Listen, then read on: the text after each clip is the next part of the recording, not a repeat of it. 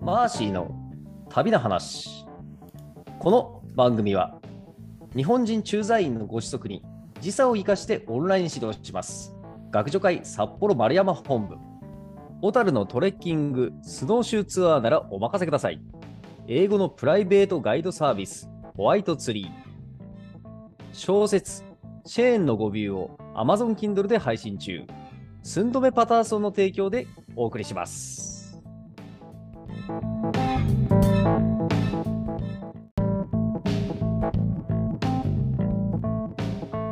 皆さん、こんにちは。ナビゲーター、くまです。マーシーの旅の話をリスナーさんの視点でいろんな角度から切り込んで深掘りをしています。マーシーさん、こんにちは。こんにちは。はい、それではこれまでのお話をおさらいしたいと思います。はい。はい、2000年12月に札幌を出発し、日本10代ヒッチハイク旅行を成し遂げたマーシーさんは、その足で今度はアジア横断旅行に出かけました。はい。はい、2001年2月に韓国に上陸、その後、中国、ベトナム、カンボジア、タイを経てラオスに来て、えー前回はラオスで、えーの観光地である、うーあ、失礼しました、ラオスの、えーケンちゃんの郊外にある、えー観光地のおーブッダパークというなかなか個性的なでテーマパークのお話を聞いて、えーぶっ飛ばされました。はい。はい。そうですね。まさに報復絶倒という形容がぴったり の場所ですね、あそこえは。そんな楽しかったビエンチャンなんですが、ー、はも。いう2日滞在して、うん。ああ、もういいかなっていう感じになって、まあ、実際、あのービザが2週間のビザだったので、うんまあ、そんなにゆっくりもできないなということもあり、うんえー続いての町、えーうんですね、バンビエンというところに移動しました。はーい。でこれはバスでね、4時間ぐらいのところにある小さな町で、えーえー、なんていうのかな、あのーまあ、洞窟あり、川ありとうん。いうことで、えー、なんだろう、まあ、そのタイユタイヤで、えー川下りするっていうのが有名な町だよ、うんみたいなのが書いてあって、うんえー楽しみで、とりあえずその町うに、んえー行きました。はい。で、まあ、あのー同じ宿に泊まっていた、えー同じ宿っていうか、まあ、バンビエンについて、えーっとですね、同じ宿にいた日本人バックパッカーたちと、えーうん早速、その、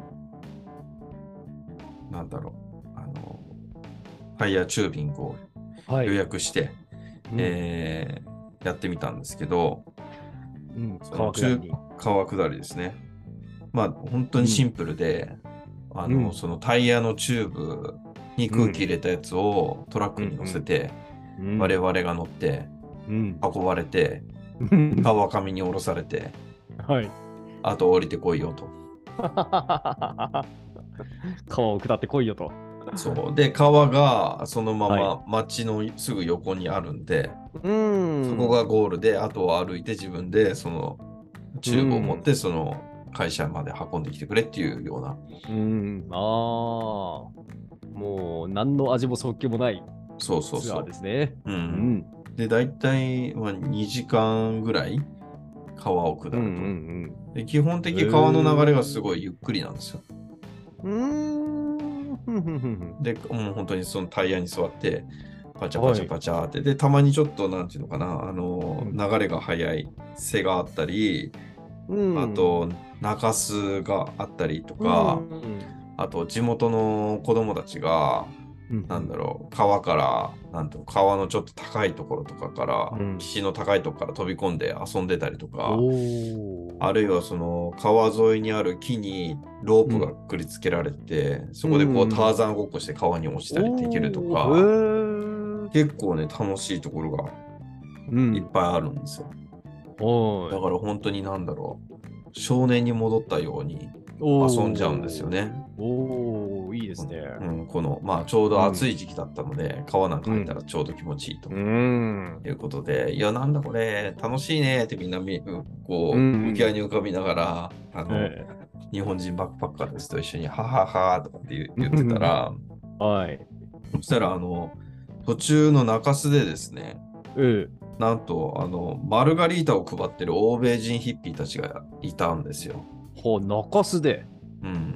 まあ、だからちょっと川の中でね、陸地になってる部分で、はい。なんだろう、あれ、樽だったかななんか丸、うん、そういうう、んキンキンに冷えたマルガリータを、その川下りして、30分か1時間後ぐらいにいるんですよ。なんであのうん外人たちあそこにいんだと思ったら、うん。マルガリ。リータを配ってるわけなんですよ。ほう。うん。で、とりあえず、あの、はい。の土台って川下りの途中でマルガリータ飲まないかいって。で、もちろん、うんあの川下り中だからお金とか財布持ってないから、ああ、え金は後でいいんだよと。え。うん。夜レストラン、俺らレストランやってるから、そこに来て払ってくれればいいから、つけでいいから、飲みなよスイタイルなんですよ。ル。逆にそうやって客を、こう、獲得してるんですね。そうそうそうそうあそあ、まあそういう作戦うか。。そうそうそう。まあ、ある意味ね、うんうんそういう集客のううんまいやり方ですよね。ですね。あーえっとということは、こう、タイヤのチューブ、いわゆる浮き輪に乗って、こう、川を下ってますよね。うん。その川下りながら入って、こう手、手渡しでマルガリータを、こう、受け取れるわけですか。あ、いや、ほんとね、なみんなね、そこで中洲で一回あ、チューブ降り一回て、中洲に上がって、うん。うん。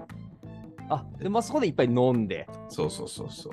はあ、そしてまたありがとうってこう出発すると。そうそうそう。で、ほろ酔いでまた川下りが続くという、めちゃめちゃ気持ちいいんですよ。気持ちいいですね、それ。あ、うまいな。そうそうそう。でうね、んちょうど外も暑いから、冷たい飲み物なんか飲みたくなるわけじゃないですか。うん、しかもすね、すごい贅沢ですよね。うん。うーん、いいなぁ。そうだから彼らもそこに来るのに、えチュービングに乗ってきてるんですよ。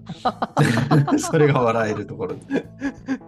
でもね、こうチュービングしながら物資もちゃんと運んでくるのはそうそうそうそうなかなか地道ですね。そうそうそう。やっぱだかこらうこう膝とかに抱えてかな。そうそうそう。うんだから、この時ね、確かちょうどね、僕らが来た時に、最後のドリンクで、ああ、これで売り切れたっつって、うん、終わってそのまま彼らもタイヤチューブに乗ってまた川下りしてった。うんあで、その姿がまたマーシティさんたちからも見えると。そうそうそう、滑 稽。で、僕らは途中途中でまた遊んでくから、彼らはもうーバーって先に行っちゃうんだあーへけど。で、そこの、このね、あのーーえマルガリータを配ってた一人で、あのエジプト人の男がいたんですよ。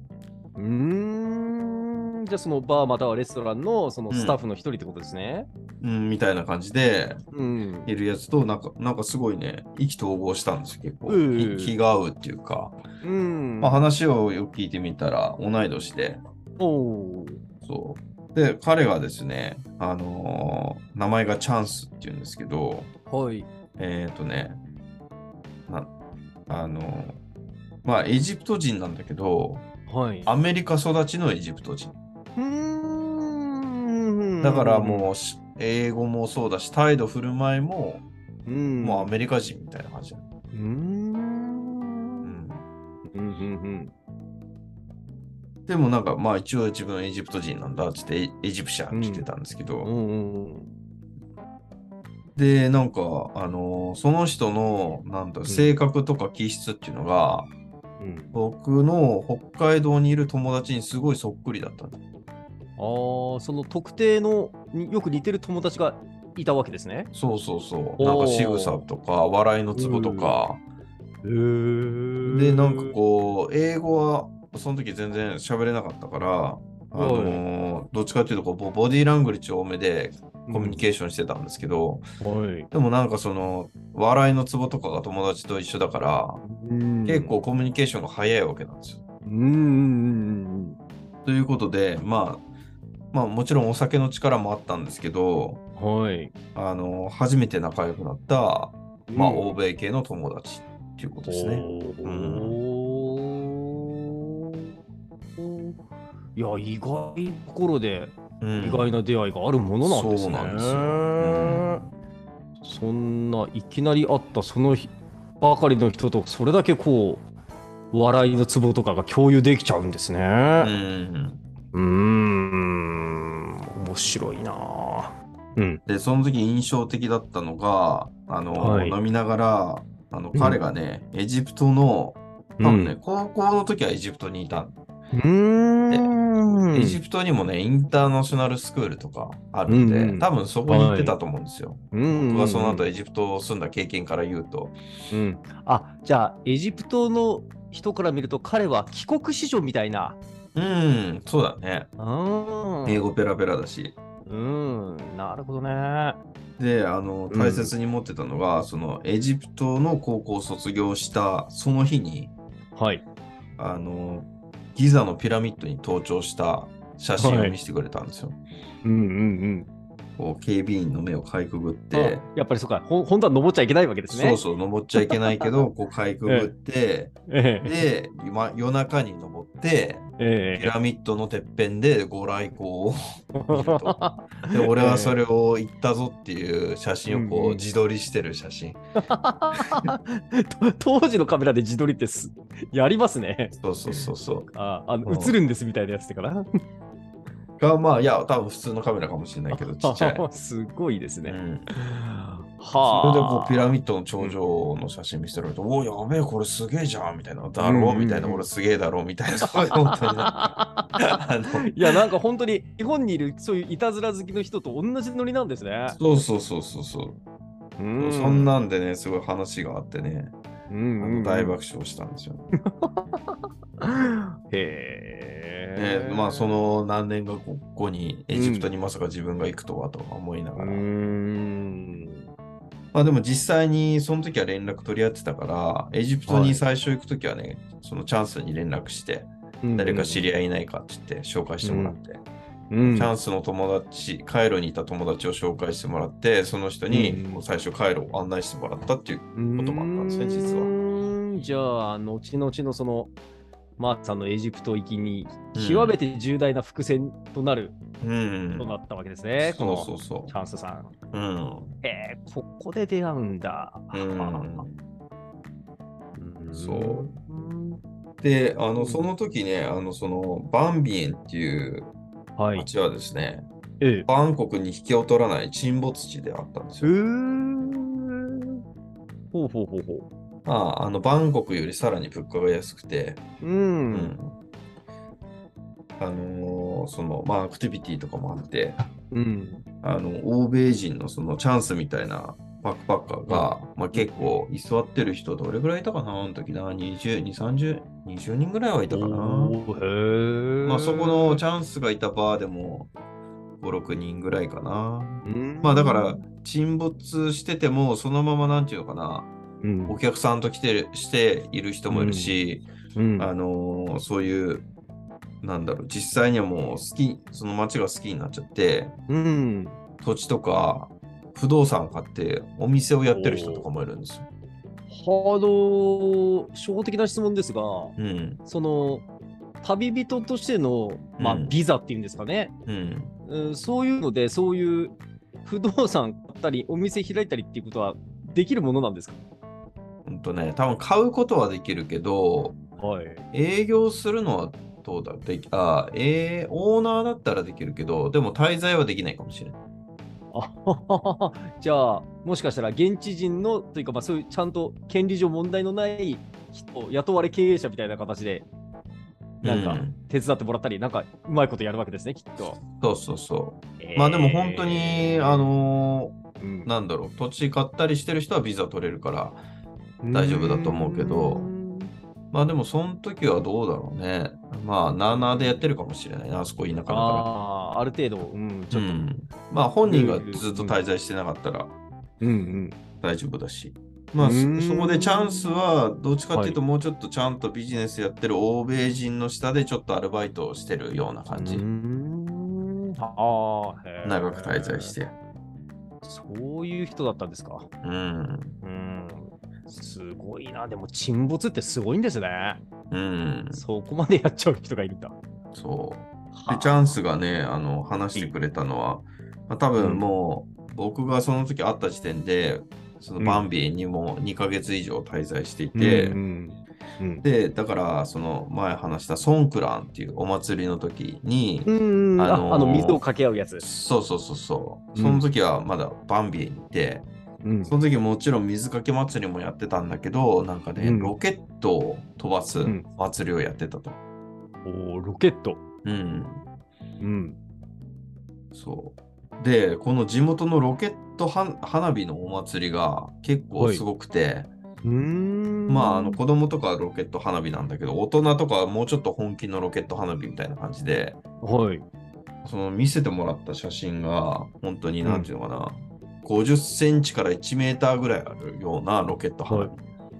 おーめちゃめちゃでかい ロケット花火。おー本当にロケット弾っては花火というよりロケットそう弾そうそうそうそうそう。でこだからそれをなんかその祭りのメインイベントかなんか知んないけど、うんそういうでかいのも出してくるんだよっつって。うーんそれがまあ普通に空に打ち合ってドカーンと花開くわけですねロケッでトもロケット、ト花火だからバーンってこういううん、明かりじゃなくて多分ピューってやつだと思うね。うんうんなるほどなるほどうん、だから昼間やるよね、夜じゃなくて。ああうん、そういうやってる祭りがさ、つって。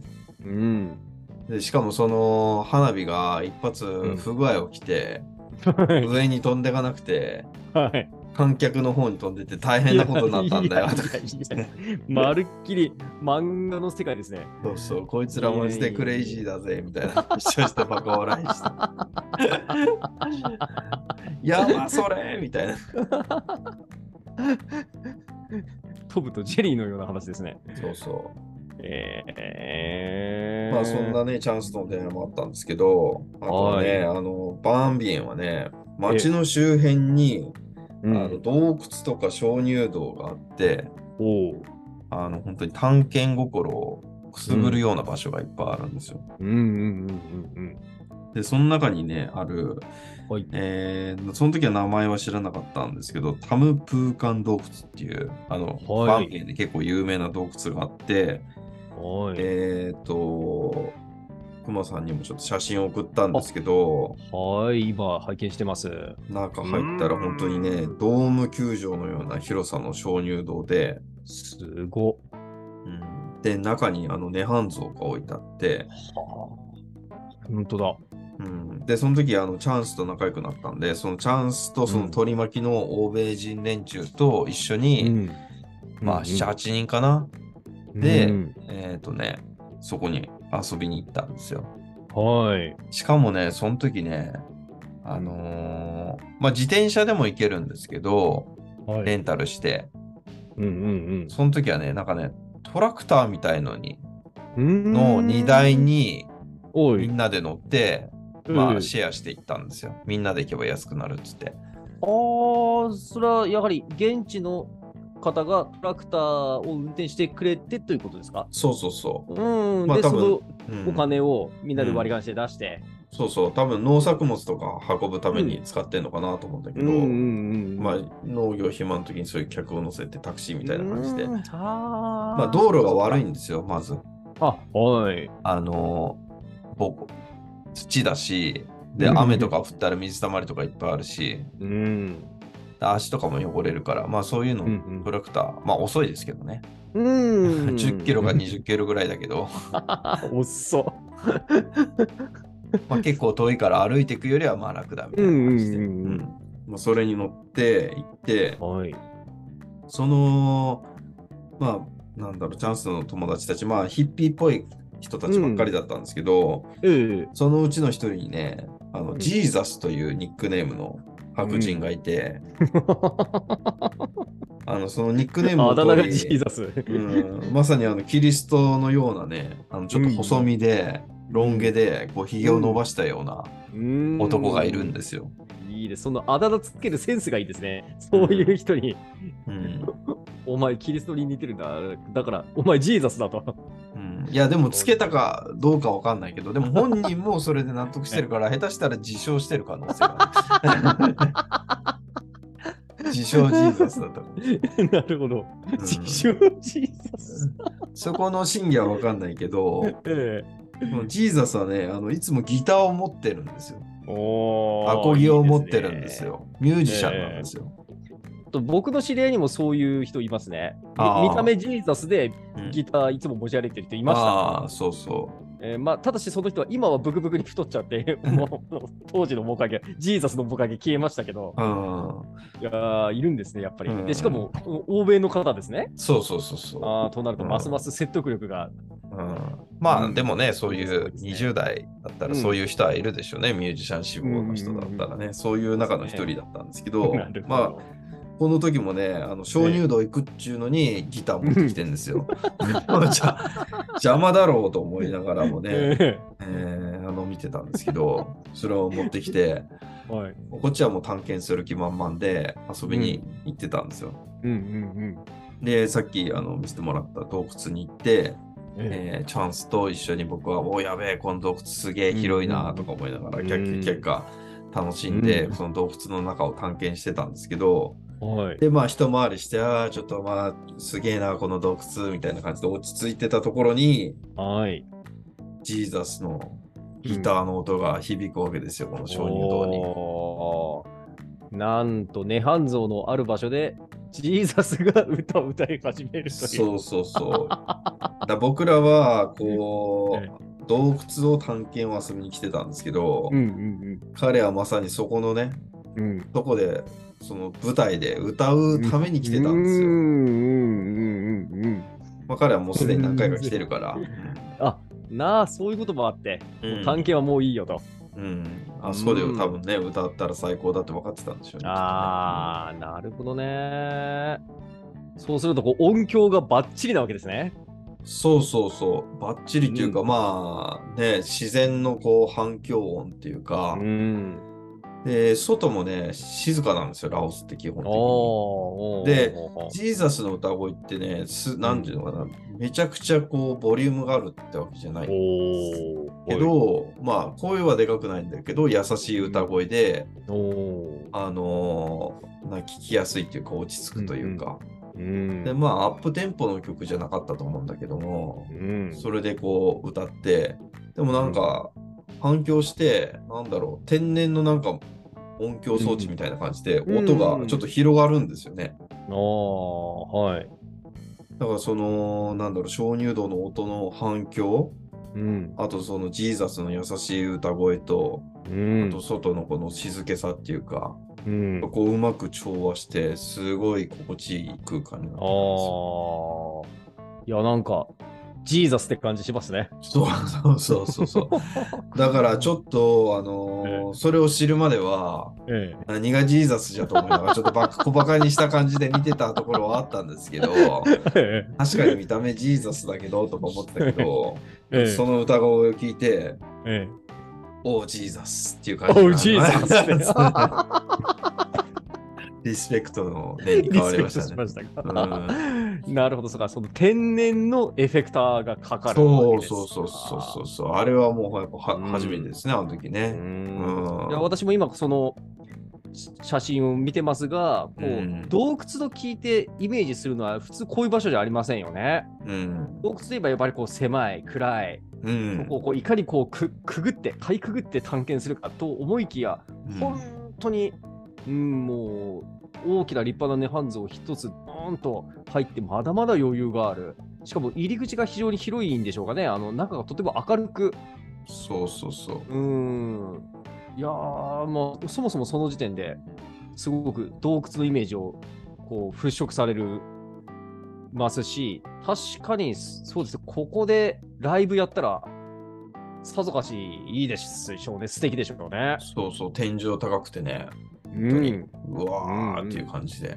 うーん。なるオほ ージど。オージーザスですね、まさに。おージーザス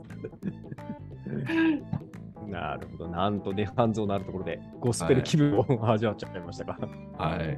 じゃあ今回はこのジーザスさんの歌声でお開きでしょうか。そうですね。はーい。では、また次回、さらにラオスのお話でしょうかね。そうですね。まだラオスの旅が続きますんで。あはい。楽しみにしております。ありがとうございました。ありがとうございました。